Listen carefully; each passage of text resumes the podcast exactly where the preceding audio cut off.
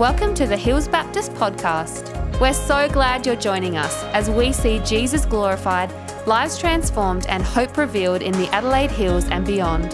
We hope you enjoy this message. For those of you who don't know me, my name is Dave, and I, I am the, the pastor here at, at, well, one of the pastors here at Hills Baptist Church. If you call me Reverend, I will probably not respond. uh, it's good. No, God's good.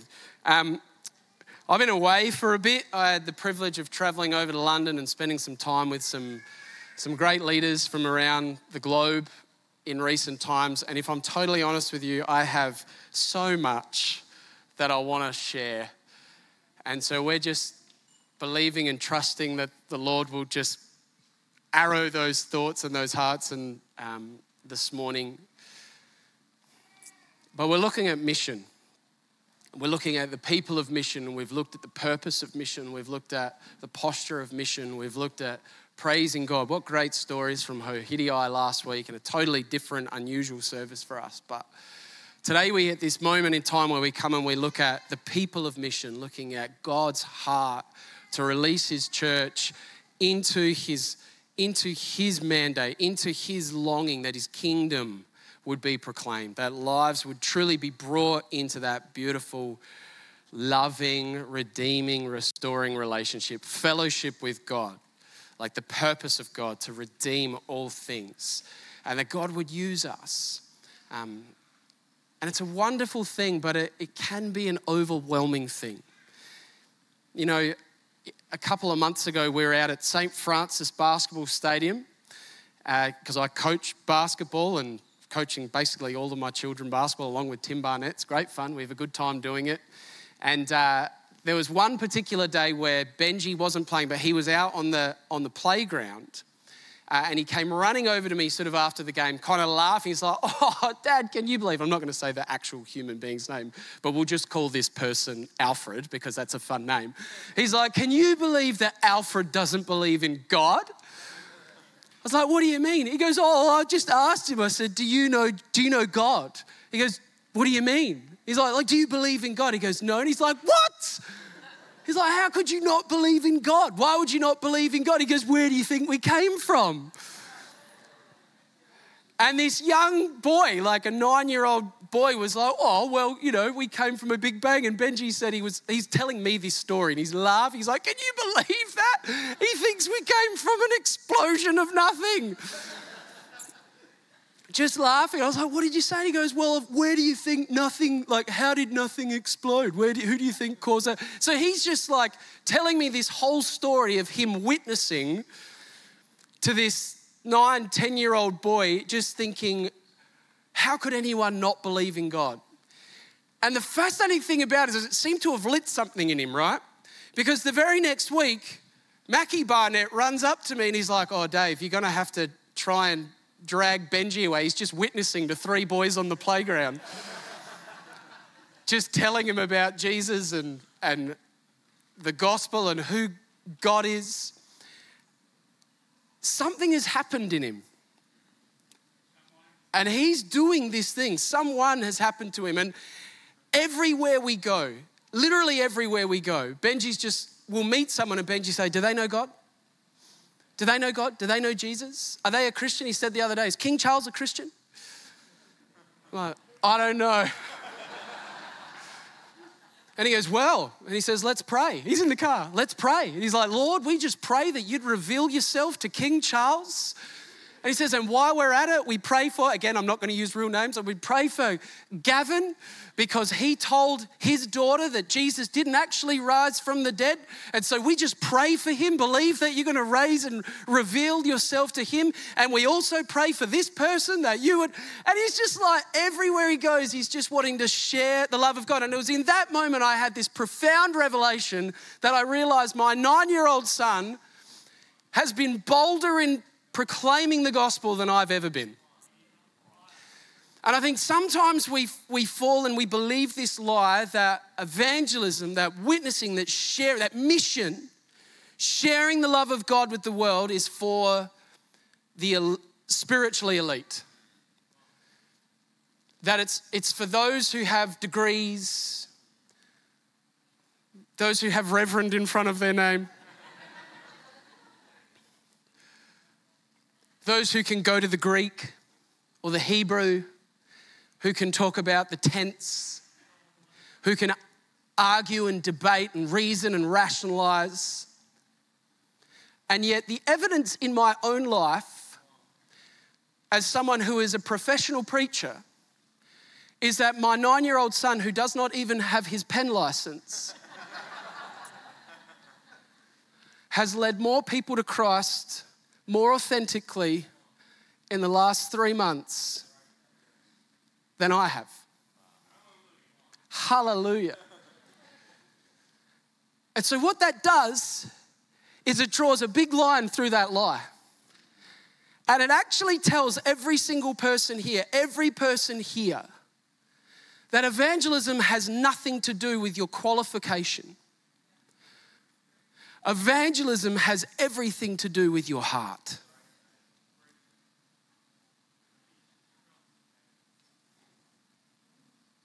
That we, the people of God, have been given a mission to make disciples, to share the good news of Jesus Christ because it is good news. It is good news. Does anyone believe that in this place this morning? So it got me asking the question, and I've spent probably the last month as I've been walking and praying and walking the streets of London, which has been so, so fun, just praying and spending time with the Lord and saying, Lord, what's the secret sauce?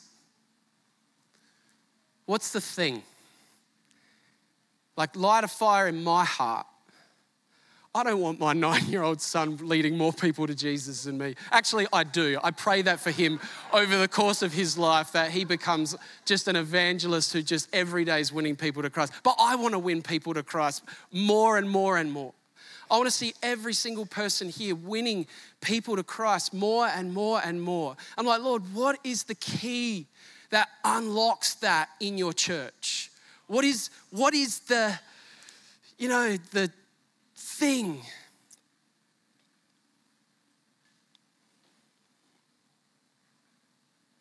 And so the Lord, we've been in the book of Acts. We're just going to go there again. Is that all right? The Lord sort of drew me to Acts 17 in this incredible passage with a guy who did have some qualifications, a guy who did have some capacity to go to the Greek, to go to the Hebrew. And yet, the fascinating thing about what we're about to see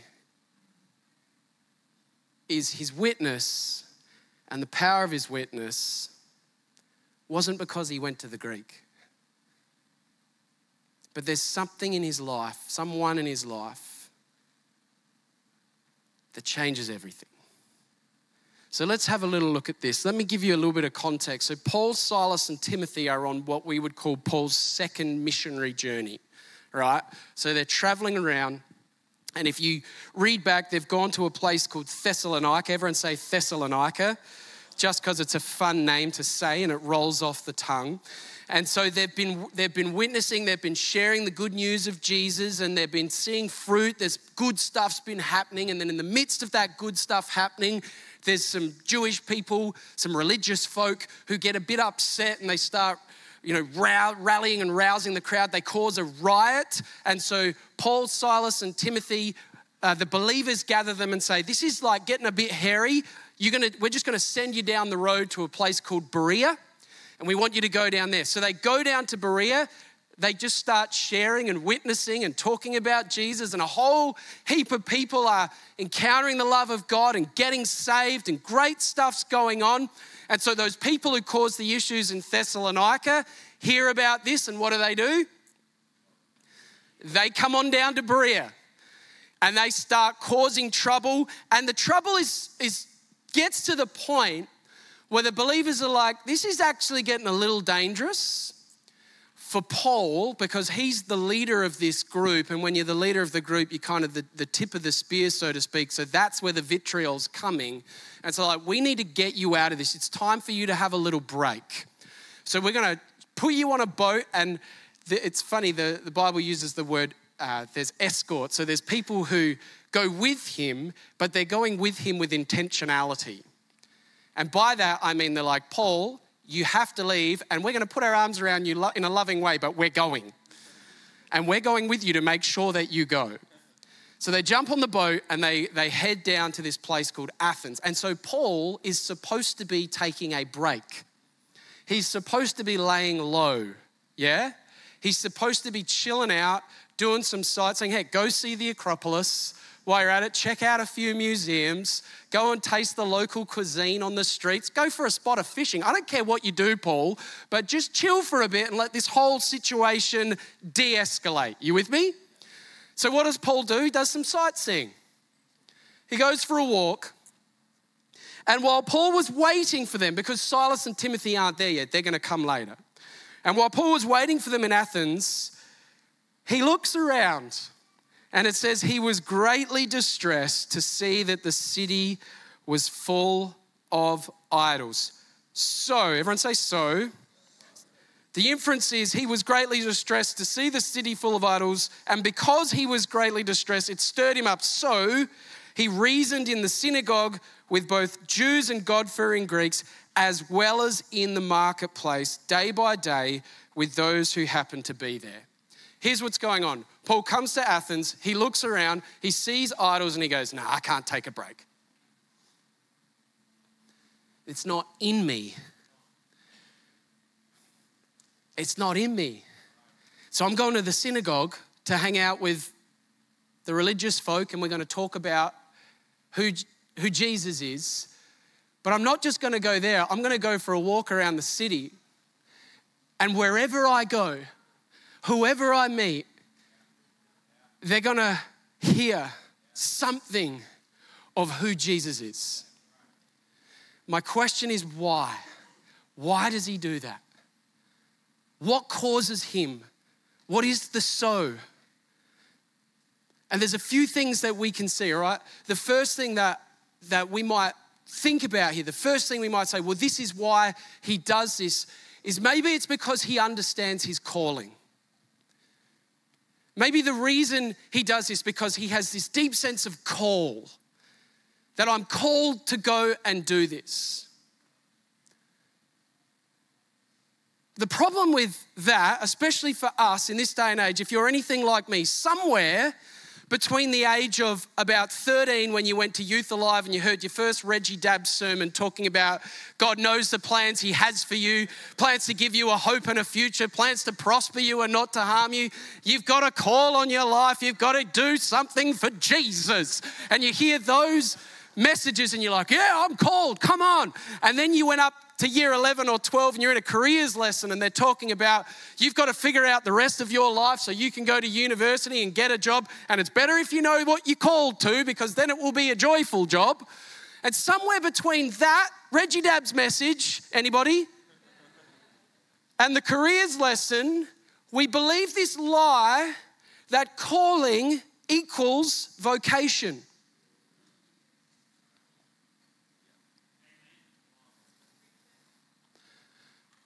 Can I just teach for a second?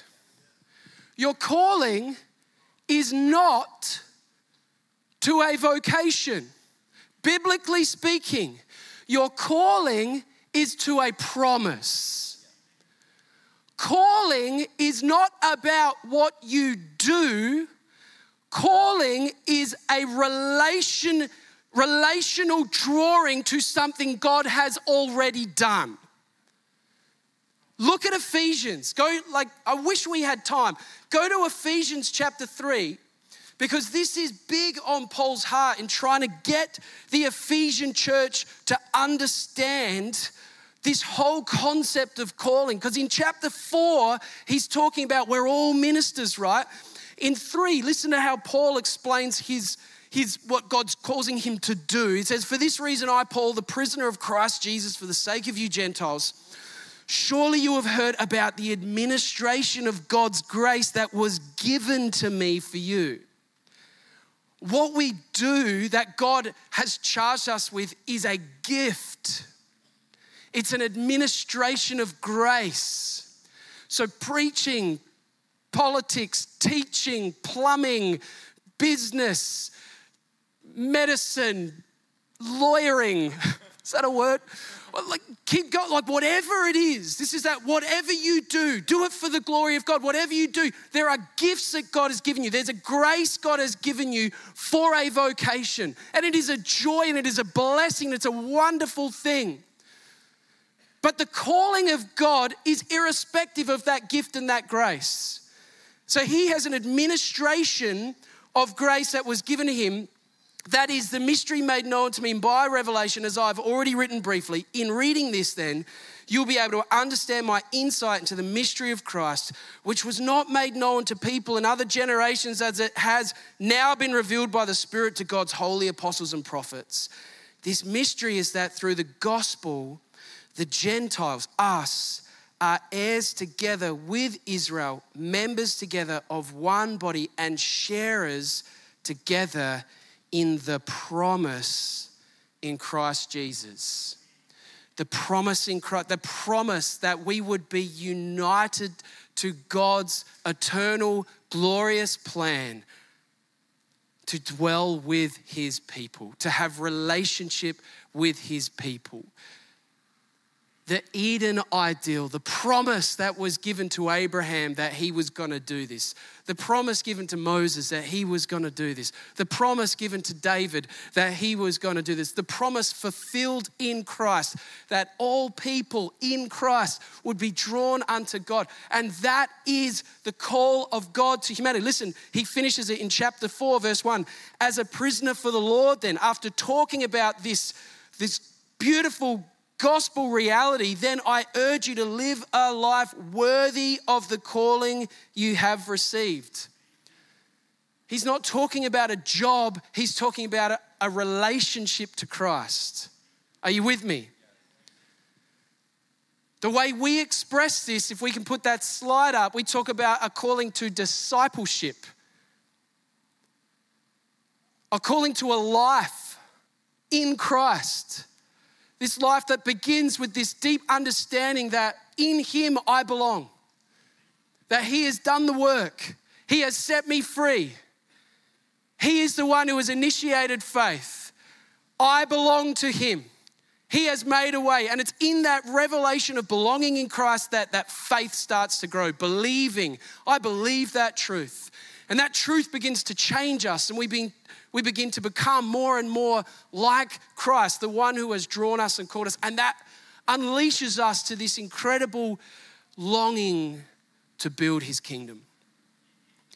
And it's in serving as a part of that, it just affirms that incredible belonging we have in Christ and belonging we have with one another which further takes us, and we just go in this deep cycle. That's what we talk about the cycle of discipleship. That is the call. The call is to discipleship. And what we do is a grace. And God has graced and gifted each person here with different passions and different zeals and different capacities different areas of influence. And when we know that we are called to make disciples, it means wherever we go in any of those spheres, in any of those areas, instead of it being, well, I call, I'm called to do this and therefore I'm not going to do that. No, I'm called to discipleship and therefore wherever I go, disciples are going to be made. Because I'm with Christ and where I go, Christ is going before me. And where Christ enters a room, everything changes. Amen? So we could say it's because he understands his, his calling, because when Paul walks into Athens, he looks around and he sees a city full of idols. And what happens to him in that moment is he's like, no, that's not what you're called to. Yeah? He doesn't walk in and say, well, that's who you are. And I don't want to offend anyone, so I'm just going to leave you right there in your happy place and go about my business, and I'll go and fish off the coast of wherever. Don't know my Greek geography well enough. But no, he looks around, he sees a city full of idols, and it breaks his heart because he understands something not just of his calling, but God's calling for humanity that they would have right relationship with the Lord, and that relationship only comes in Christ. So wherever he goes, in that city, whether it's the synagogue or whether it's the marketplace and the fish and chip shop, he is like, I'm gonna just have a conversation. And the question he asked, probably, I don't know, but I wonder if it's not too dissimilar to Benji, where he's like, Do you know God? I think we overcomplicate evangelism, we overcomplicate mission. And if I could title this message something and maybe we could simply just call it, Do you know God? What if we were equipped with one little phrase? And each of us at one point this week asked that question of someone Do you know God? Who knows what will happen? You might end up with a circle of 10 year olds around you sharing the gospel. Do you know God? Maybe it's because he understands his calling. Maybe because he understands his context. See, he understands something of his call, understands something of the call for humanity, but he also understands the context which he's in, doesn't he? And it informs the way that he ministers, it in, informs the way that he shares. Like, have a look at this. So he's, he's going along and he's like, Men of Athens, I see that you, sorry, I got ahead of myself. Let's read from verse 22. Paul then stood up in the meeting of the Areopagus because he gets invited after sharing to this place called the Areopagus where they talk about ideas. People of Athens, I see that in every way you are very religious. For as I walk around and looked carefully at your objects of worship, I even found an altar with this inscription to an unknown God. Listen, underline this. You ready? Underline this. So you are ignorant of the very thing you worship. He understands his context. He understands that he's in a city of people hungry for truth. He understands that he's in a city of people who long to worship something, but they're ignorant of the one thing, the one person who can actually set them free.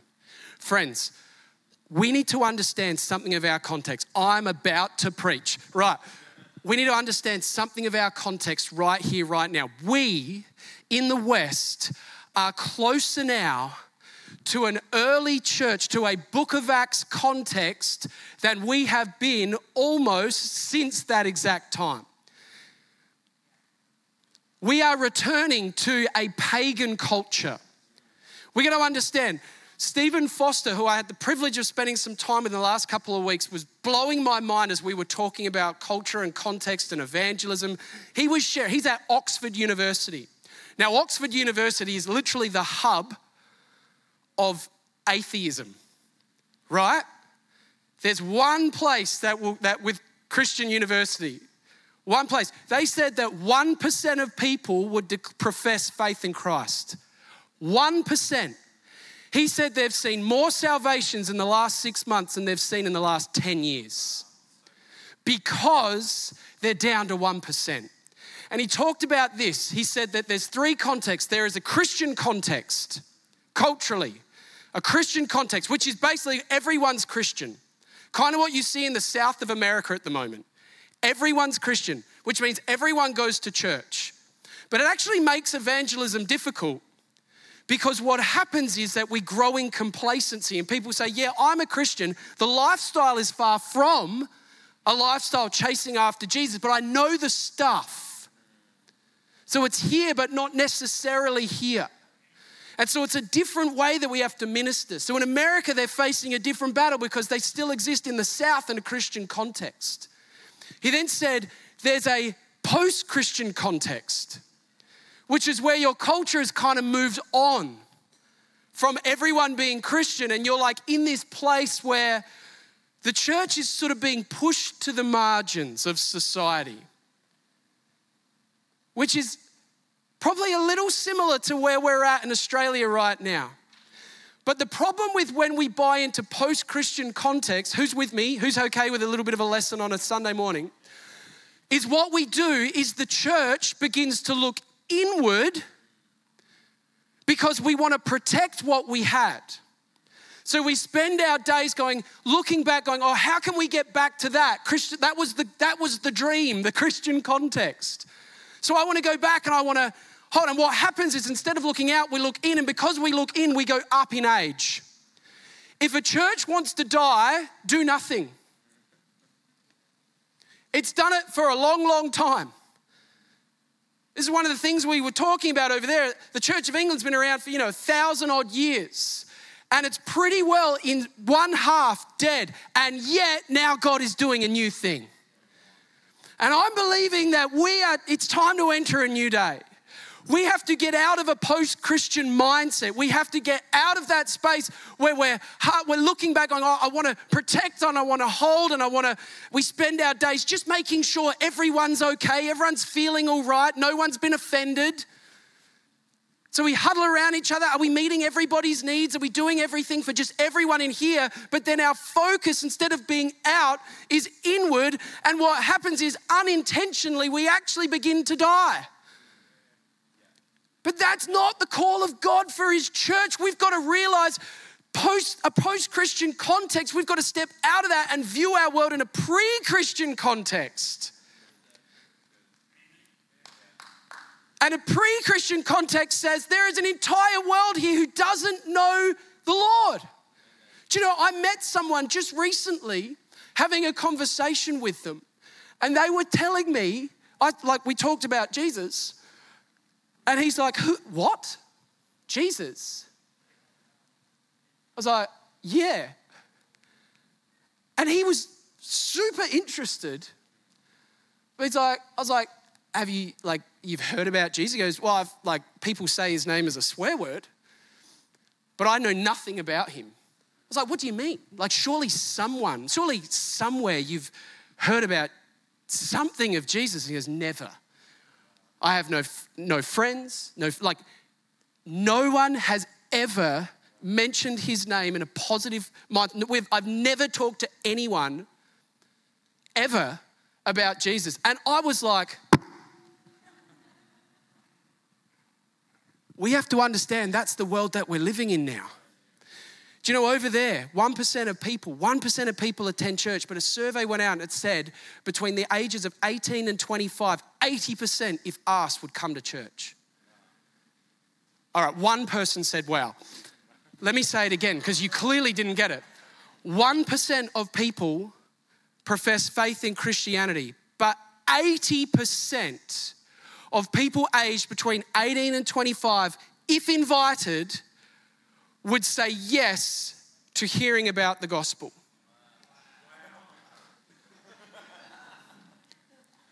Why? Because they've never heard about him before.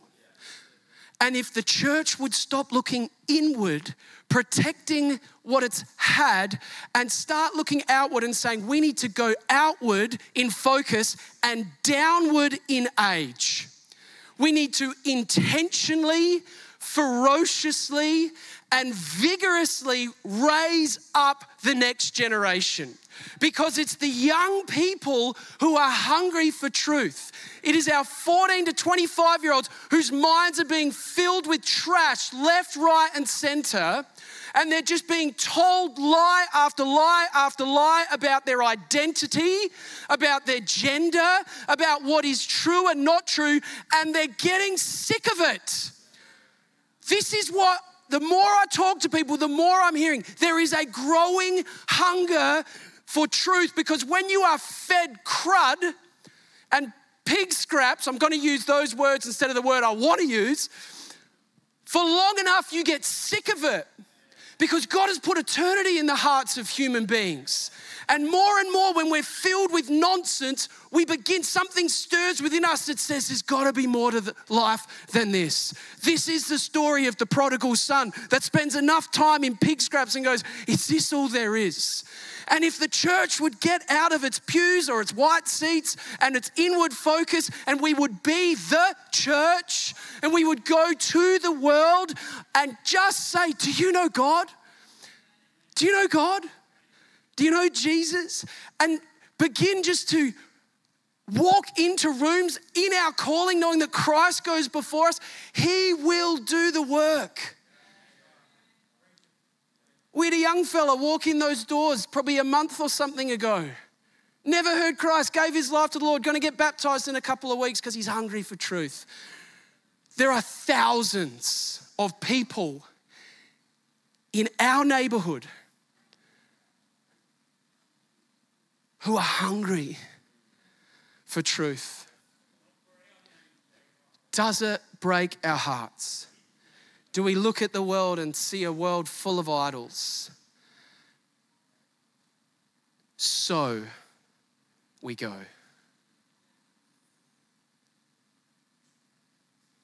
See, there's these two things, right? Understanding our calling, understanding our context. And I was getting fired up about that, like, yes, Lord, yes, that's it. That's the secret sauce. And then God smashed me.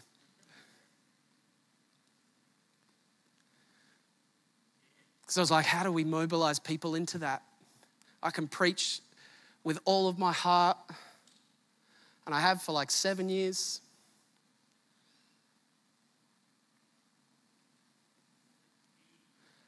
And I realized for Paul, and I realized for Benji,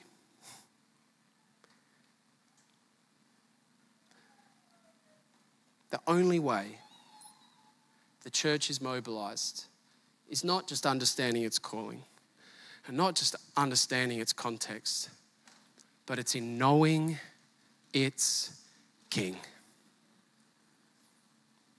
I was sitting on a train with a friend, a new friend, because I love meeting new people and the train got stopped. We were supposed to be an hour trip. We're on the train for four hours because someone was trying to jump in front of the train. He was having a bad day.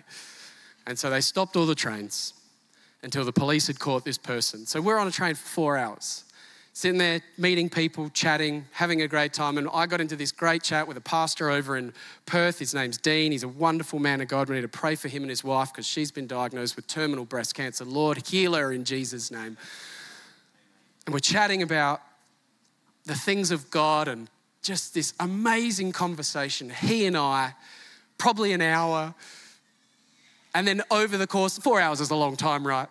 So over the course of those four hours, the, con- the conversation went from King Jesus to King James.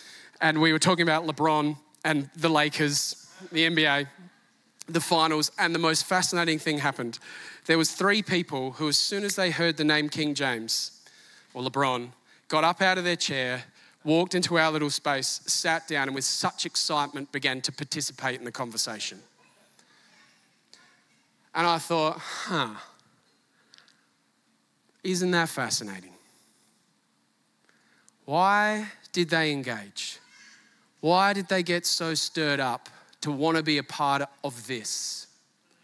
And it's because deep down, they loved LeBron.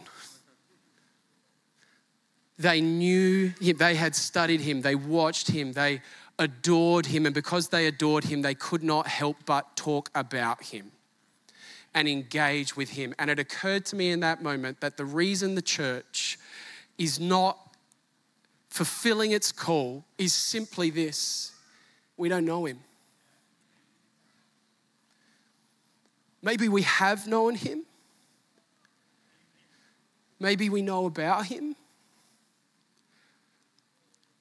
but we, we don't know him. Because if we did, if we truly had a, a, an understanding of who he is, not just an understanding, but a knowledge, the word there's this word gnosko in the Greek, so I had to go there. But it means intimate knowing. Not knowledge just up here, it means intimate knowing. And it's the same word they use for marriage. It's an intimacy. If, if, if the church truly had an intimacy with the king, the true king, everything would change. And as I was sitting there reflecting on this, the Lord actually dropped a picture in my mind because I was, it broke me. It just broke me. I, as he, oh, there's so much I want to share, but I can't. I'll just fast forward and get to the image and we'll come back to it another time. But the image he gave me was that from those stairs all the way up there, a red carpet was rolled down through the doors, all the way down to the center aisle. As I was sort of saying, you know, just God, we have to do this, and I've got to do that, and I've got to do this, and I've got to be here. And, and I felt like He said, I didn't ask you to do any of that. All I want you to do is roll the red carpet out for me.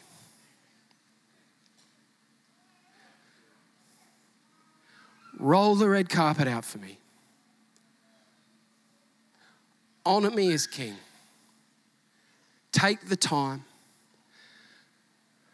Bring the church to that place. Roll the red carpet out. Exalt me for who I am.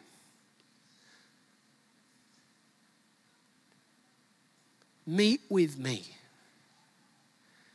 Know me. And I will build my church. Because that's what I promised to do in my word, you idiot. that's, that's what he said. you forgot that I'm the one who builds my church. Not you. I do. And all through it, just all through the New Testament, I went back. What did people do? Like Andrew, he brought them to Jesus. Jesus changed their hearts. Brought, what does Paul do in this passage? I'm going to proclaim to you, you are ignorant of the very thing you worship. And this is what I'm going to proclaim to you. What does he do? He introduces them to Jesus. There's no debating, there's no arguing, there's no program, there's no five step thing to life transformation. There's no self help book, best selling Netflix documentary. Introduce them to Jesus and let him do his thing. And do you know what the best part about it is? We don't do it alone. He's given us His Spirit. So He's actually said, you know what? I'm going to even, like, I'm going to even just empower you to wait on me. Because in your own flesh, you're going to want to run away. But the Spirit has come to reveal everything that Jesus has said, to teach us all that Jesus has said, to put a Spirit in us that will glorify the Son. He's going, I'm giving my Spirit to you. I'm going to empower you to honor me and glorify me and live for me. And I will then build my church by my Spirit. He's like, roll the red carpet out for me. And let me build my church. And then I was drawn to 2 Timothy 1 and just this one phrase. When you look at Paul, why did Paul do what he do? Do what he do? Why did Paul do what he did? And I think this phrase summarizes everything. The last letter he ever wrote, remember, the very last thing he will ever say before he is a martyr in the church to a young guy because he understands the context and he understands the need to raise up the next generation, to let go of the keys and to let the next generation drive the car. He understands that. And a part of his charge to Timothy, he says, For I know whom I have believed. Do you know God?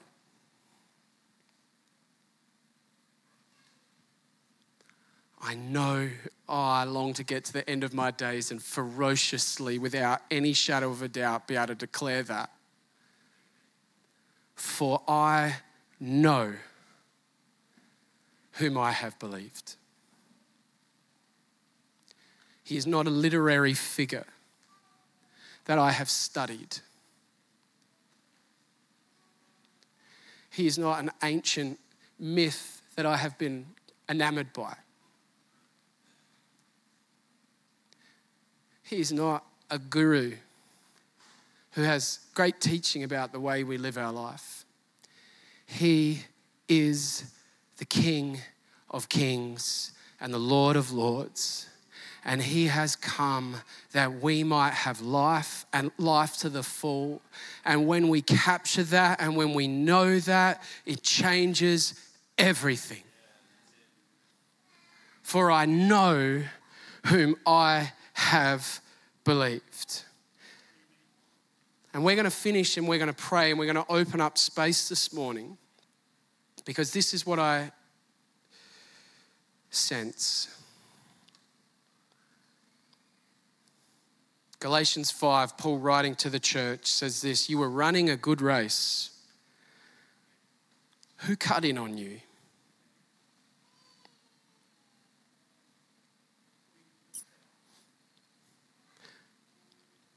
Who cut in on you to keep you from obeying the truth? That kind of persuasion does not come from the one who calls you. A little yeast works through the whole batch of dough. My brothers and sisters, you were called to be free. Did you hear that? Stop carrying the weight of evangelism. Start carrying the glory of God. Evangelism will happen. If there's one thing that God slammed me with over the last few weeks, that is it. And honestly, it's like I feel like I've met Jesus all over again. I'm being very reserved today. Stop carrying the weight of evangelism and start carrying the glory that is mine to give to you. He has given us His glory. He just wants to be enthroned upon our hearts, church. That's it.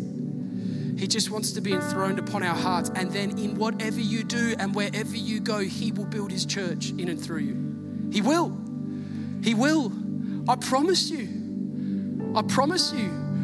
Can I share one more thing? Is that all right? One more vision? Because I'm sitting there in this worship time and I, and I had this picture that I was standing there surrounded by a sea of faces. And I could look up and I could see the mountaintop where I knew that was where I had to go. And I'm, but every time I looked down to try and see the path, oh, it was just like faces right here, all around, and noise, so much noise, just like yelling. It was like I, I can't. I was like I can't see the path. I can't see how to get there. It was like this intense moment, and then I got prayed for by someone, a, a dear old man in his 80s who's been an incredible, incredible servant of the kingdom. And he gave me some time and he, I shared sort of what's going on in my own life and what's happening in our church. And he held my hands and he looked deeply into my eyes and he said, David, stay close to Jesus. That's it. stay close to Jesus.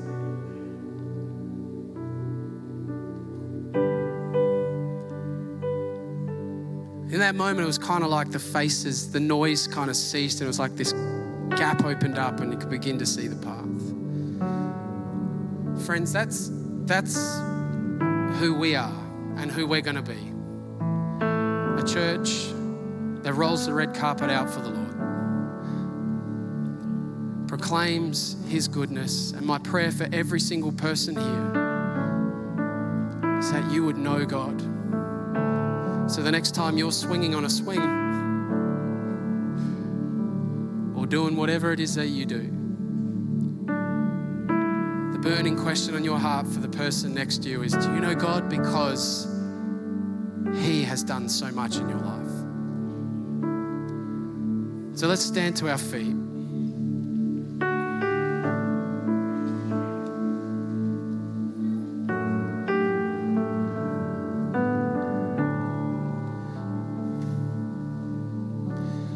Have a moment to respond and to pray. And I'm going to pray a very simple prayer. And that prayer is Come, Holy Spirit. Because Holy Spirit is the one who illuminates Christ in our hearts, who reveals the love of Christ to us. Apart from Him, we will never have that full revelation. And as we pray this, this is what's been on my heart this week. You know, you remember Keith Green's song? Replace the lamp of my first love that once burnt bright and clear, or with holy fear. One of those. You remember that song? That's what's been on my heart. And I just sense that maybe you are feeling like I was feeling. Feeling overwhelmed, feeling burdened, feeling like there's so much noise, feeling like I want to love Jesus, but I'm battling, I'm tired, I'm feeling pretty burnt out. And maybe God wants to breathe on the flame. If I know He wants to breathe on the flame.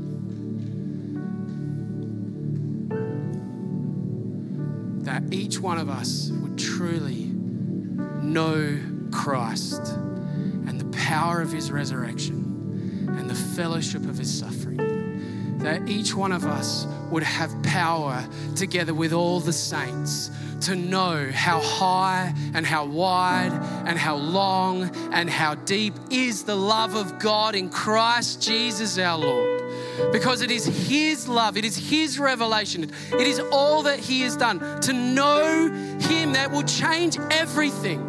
It'll change everything. And I'm believing God wants to encounter us today. Christ wants to be enthroned upon our hearts today. The Spirit wants to come and minister to our hearts today. So, wherever you're at, if you're feeling dry, if you're feeling distant, if you're feeling like you're ready to give up, you don't even know why you're here because you're like, I'm pretty well done with this whole faith thing. Come to Jesus. Come to Jesus. It's time for a fresh wind. It's time for a fresh breath. It's time for renewal. It's time for a new picture of who He is and to walk in the beauty of all that He has done. It's time to let go of the pressure. It's time to let go of expectation. It's time to let go of fear of man. It's time to let go of everything and to pick up Christ, to honor Him, to roll the red carpet out for Him in our hearts and entrust everything to Him and say, Lord, light the lamp in my first of my first love. And He'll take care of the rest. I honestly believe that. So I'm going to pray, and then what we're going to do is we're going to move these chairs, and we're going to create, yeah, let's move them, and we're going to create space for people to come. And maybe you want actual laying on hands prayer, we'll do that.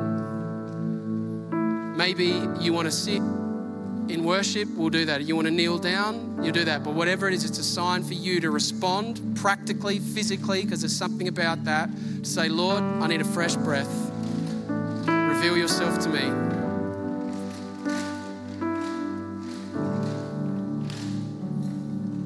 And we're going to create that opportunity.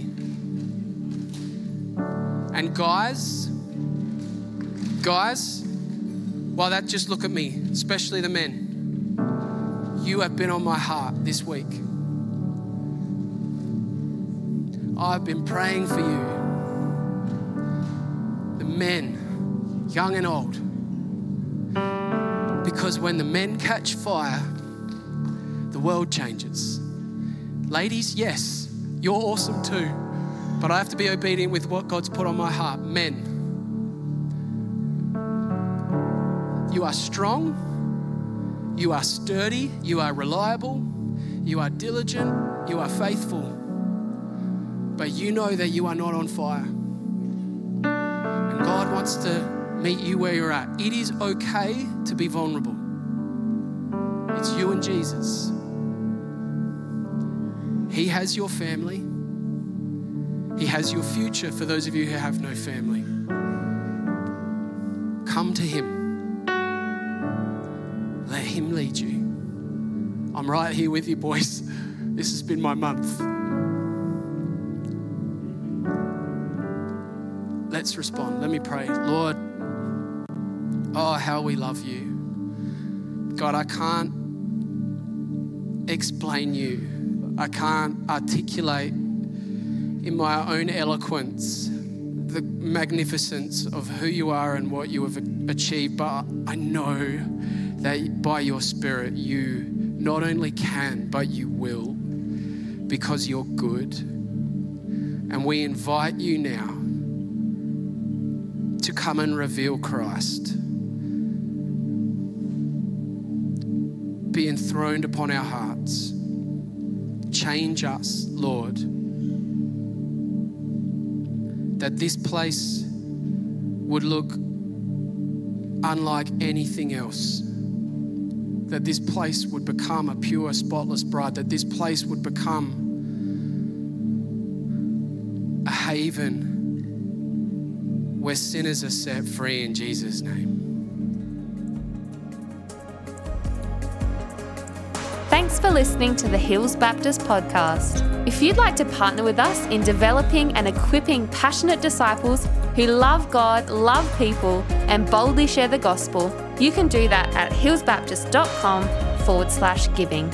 We pray this message has empowered you to live and love more like Jesus. Have an amazing day.